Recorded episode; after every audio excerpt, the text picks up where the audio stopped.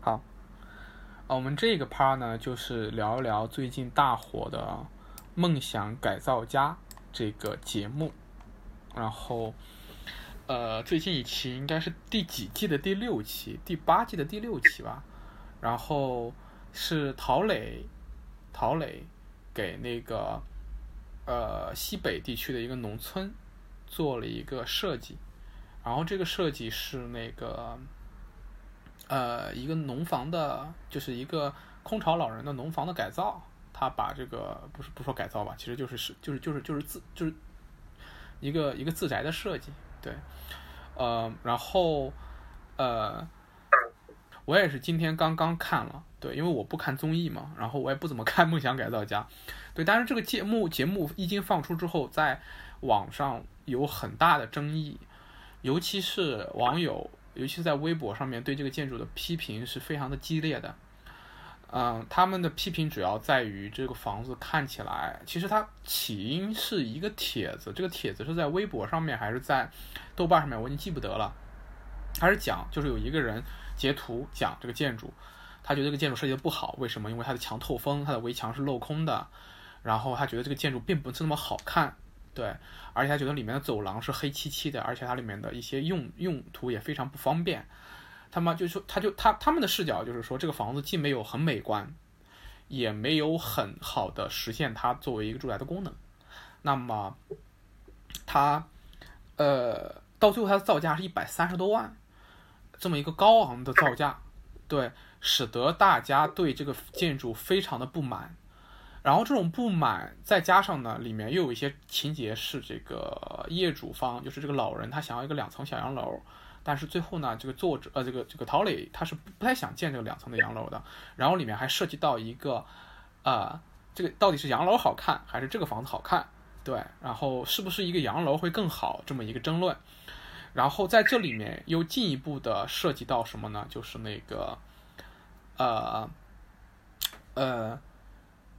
到底就是人民大众的审美，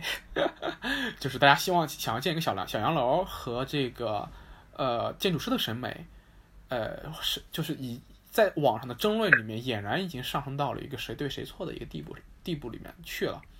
是其实还是吵得非常厉害，不可开交。然后在这个过程中，陶磊受到的批评是非常多的，然后他的微博在网上是遭到了围攻。然后他最近爆出来是他的自宅，包括他之前的一些设计项目也遭到了举报，啊，现在是这么一个情况。今天之所以想要聊这个事情呢，是因为他虽然在我们建筑圈里面出圈了，但刚开始我并没有完全关注这件事情。然后是我一个在北京做媒体的朋友，他当时就问我怎么看，对，因为他之前邀请我录过一期播客。讲的是我自己的一些建筑的经历，对。然后，他当时问到这件事情之后呢，当时我就大概简单的发表了一下自己的看法，但是当时我对这件事情也是没看过节目，只是看了在网上双方的争论。然后他就说他想要去采访陶磊，然后，就是但是最后好像也没有采访成，他的这个选题到最后也做不下去了，因为这个时代真的是热点几分钟就过，这才几天这个热点就已经过去了。但是呢，他的这个问题其实当时激发了我很多的思考。然后他这么一问，我就过去了解，我又在豆瓣上看了很多争论，看了那些文章，然后引起了我很大的兴趣。因为我自己就是熟悉我的朋友可能都知道，我自己是做民居研究的，我自己在新疆的呢是做的农村人居环境的研究。然后我自己呢，长期的就是非常关注这方面的问题。包括我自己在新疆的研究也是关于空巢老人的，农村空巢老人的。然后这么一个设计就引起了我很大的兴趣，然后我就去看了这期节目，而且去广泛的看了很多这方面的争论，包括一些建筑师为他写的辩护文章，也是在我们建筑圈里面转发非常多的一篇，就是在那个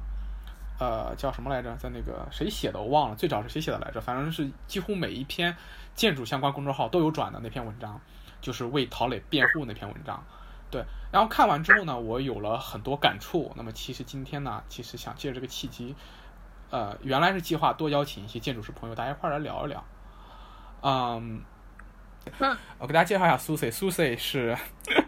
我也不熟，对 Susie 是之前在那个南大读的本科对吧，然后在那个伦敦政经读的人类学的硕士，对，然后现在毕业之后是打算正在并长期计划从事媒体行业，对，然后他有一档那个播客节目叫 Ask 100，那么我曾经作为嘉宾在这场播客节目里面讲过自己的一些东西，对，然后最近呢 Susie 在做这个，就是对这个之前对特别感谢之前那个 Z 老师来上我们的节目，也是对我个人启发很大，聊得很开心的一期。OK， 谢谢。那么其实他最近在关注这个陶磊的这个项目嘛，那么今天可以就是说他的一些看法和视角，我觉得还是蛮有代表性，就是说我希望今天这么一次交流能把这事儿聊聊，我也希望在这个里面去更完善一下自己对这整个问题的一个看法，对，那么这是 Susie， 然后也很期待他将来的职业发展，对，我觉得我相信他一定能够成为一个非常好的媒体从业者，对，他有这种热情，有这种行动力。OK， 那么 OK， 那你什么时候好准备好了，我们就可以开始，就是对我这边做了一个小。好的，等我5分钟吧，或者你们先聊着。好的，那我们继续聊。那么我先做一个先简短的小开场嘛，就是对。对，然后刚才关于那个陶磊这个项目的正方反方的一些观点，就是我刚才其实在群里面已经大概说了，然后刚才那个我的室友小明他也讲了，就是其实看得出来，作为一个建筑师，把这整个节目看下来之后，把这个陶磊这件事情做完事儿看下来之后，其实大家就建筑师还是相对比较能够认同他的。然后在豆瓣上面也有一些建筑师在批判陶磊，那么批判的点无非就是几点，就一这个项目做的并没有那么好，对，就是说它不是一个，就是说怎么说，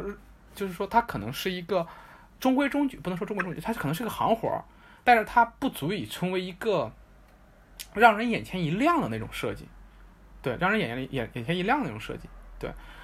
那么这是一个批评点，就是没那么好。那然后有一种看法就是，你既然没那么好，然后大家批评一下你就听着嘛，对吧？然后也会有一些比较，对，就是针对一些专业细节上的，不能说是批判嘛，就是专业细节上的一个批判。然后刚才我姐。对，那个我姐现在也在聊天室里面。我姐如果想上麦也可以上。我姐这时候说了一句，今天肯定要重点聊的一个议题，就是大爷要的不是一个小洋房嘛，这就非常好。对，这次一个针锋相对一个点里面有非常大的一个点，就是很多人认为建筑师忽略了，或者说建筑师。没有满足大爷想要小洋房的这么一个诉求，然后认为这是一个比较重要的一个点。那么，其实这是一个非常重要的一个点，这其实也是这次争执的一个重要的一个一个坑节儿。这个节儿就是，首先小洋房它作为一种所谓的大众审美嘛，它是不是糟糕的这一点。然后第二点就是建筑师的审美是不是就比。那个这种小洋房的审美要好，还有就是，如果说小洋房俗了，那我就给大爷建一个俗的小洋房，满足一下大爷这个看似有点俗、有点虚荣的想法，有没有问题？还有那个小明，你那边是不是开的外放？我这边能听到我的回音，就是你要不你插个耳机什么的，或者是先关一下，这样如果你没有发言的话。OK 吗 ？OK， 你可以插个耳机，对，所以说这是一个比较关键的一个节儿，然后这个节儿其实也是我今天重点想要跟大家讨论的，因为这里面就是现在群里面有16个人了，现在这个聊天室里面16个人了，那么据我所知，这个16个人里面应该是有4、5个建筑师，那么对，然后有剩下的可能都不是建筑师。那么大家可能对这种问题都有过自己的想法，不管你是关注的他去思考的，还是不关注，还是在平时生活中的一些体验去思考的。那么我觉得这个问题是非常值得建筑师和非建筑师大家坐在一起去讨论的一个话题。那么这个问题待会儿我们会重点谈。 OK， 感谢我姐，我姐非常在一个非常关键的节点提到了这个问题。 OK， 谢谢。那我先来谈一谈我之前对这个就是这个节目前半部分的一个观感。就是最前面这一部分里面，他描述的是一个人生活在自己的家乡，生活在一片那个就是甘肃的这么一片这个农村这里面他生活的场景。对，这个节目刚开始的头20分钟我非常喜欢，因为他把所有的镜头聚焦到了这个老人的身上，这个老人他的生活上。他描述了这个老人的房子，就是老房子是怎么样被一点点盖起来的，就是40年前他的父亲给他盖了这个房子，然后他在自己生活的过程中不断去加建，然后房子和他的生活的这种直观的紧密的连接，在这个节目的前20分钟中被呈现的非常非常好。那么这个老人是怎么种地的，是怎么回家的，是怎么生活的，怎么跟这个房子发生关系的，他是怎么样一点一点盖出来自己这个房子的。在这个节目中的前20分钟里面被完全呈现出来了。而这个呈现的过程，我自己作为一个就是说长时间研究民居的一个人嘛，对他有一种非常直观的感触。那么在之前 Susie 去邀请我去谈那期播客的时候，在那个时候 Susie 问了我一个问题，他问我什么是好的建筑，就我觉得什么是好的建筑，然后我说我无法去定义什么是好的建筑，但是如果你让我说，民居就是好的建筑，因为它是跟生活互相塑造的。那么在当时这个老人他的这个房子里面，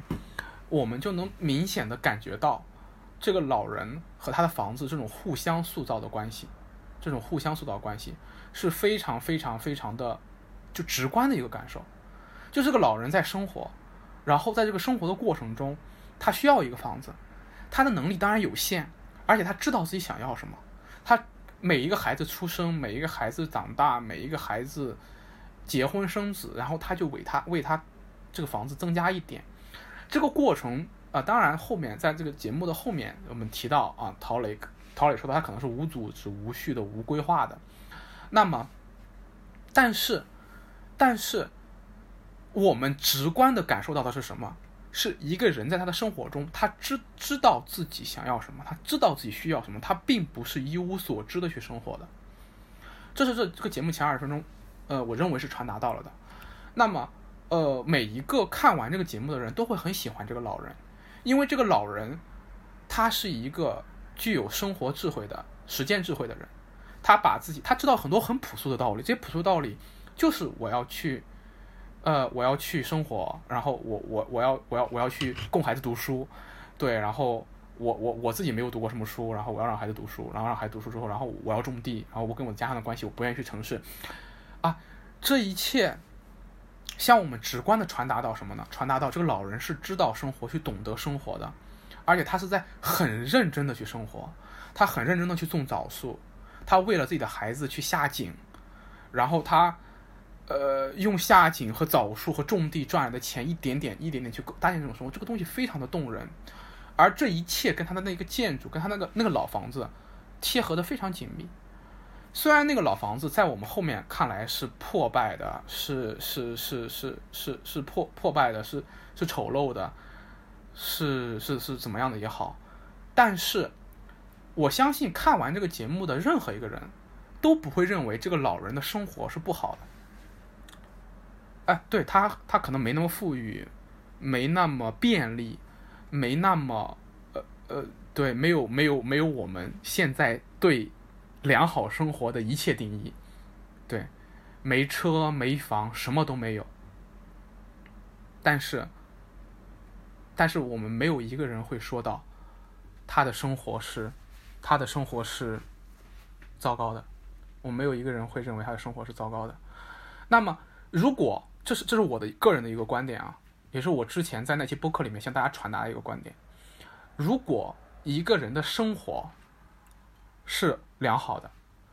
他为自己 盖起的房子必然是一个好的建筑。那么在这里，就是在这个节目的刚开始，我们不谈那个陶磊的房子是好房子还是坏房子，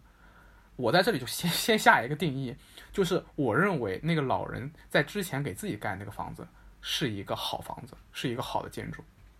所以这么一个动人的建筑，他后来经历这么一个改造的过程，所以我可以理解大家对陶磊的批评，而且我认为这些批评是很有道，是在某些程度上面或者某种视角上面是很有意义、很有道理的。但是问题就在于这个时代也好，和我们面对很多议题的时候也好，它是非黑即白的吗？或者说它是完全的没有中间地带的吗？或者说是当我们批判一个极端的时候，我们滑向另外一个极端，它没有问题吗？那么今天其实我们就是想探讨这个问题。那刚才 Susie 已经私信我说她那边已经好了，那么请 Susie 上麦吧。然后还是那一句话，今天在聊天室里面17位朋友，如果你在某一个瞬间想表达自己的观点，你完全可以直接上麦或者在聊天里面打出来你的想法是没有问题的，因为我们人也不多嘛，对。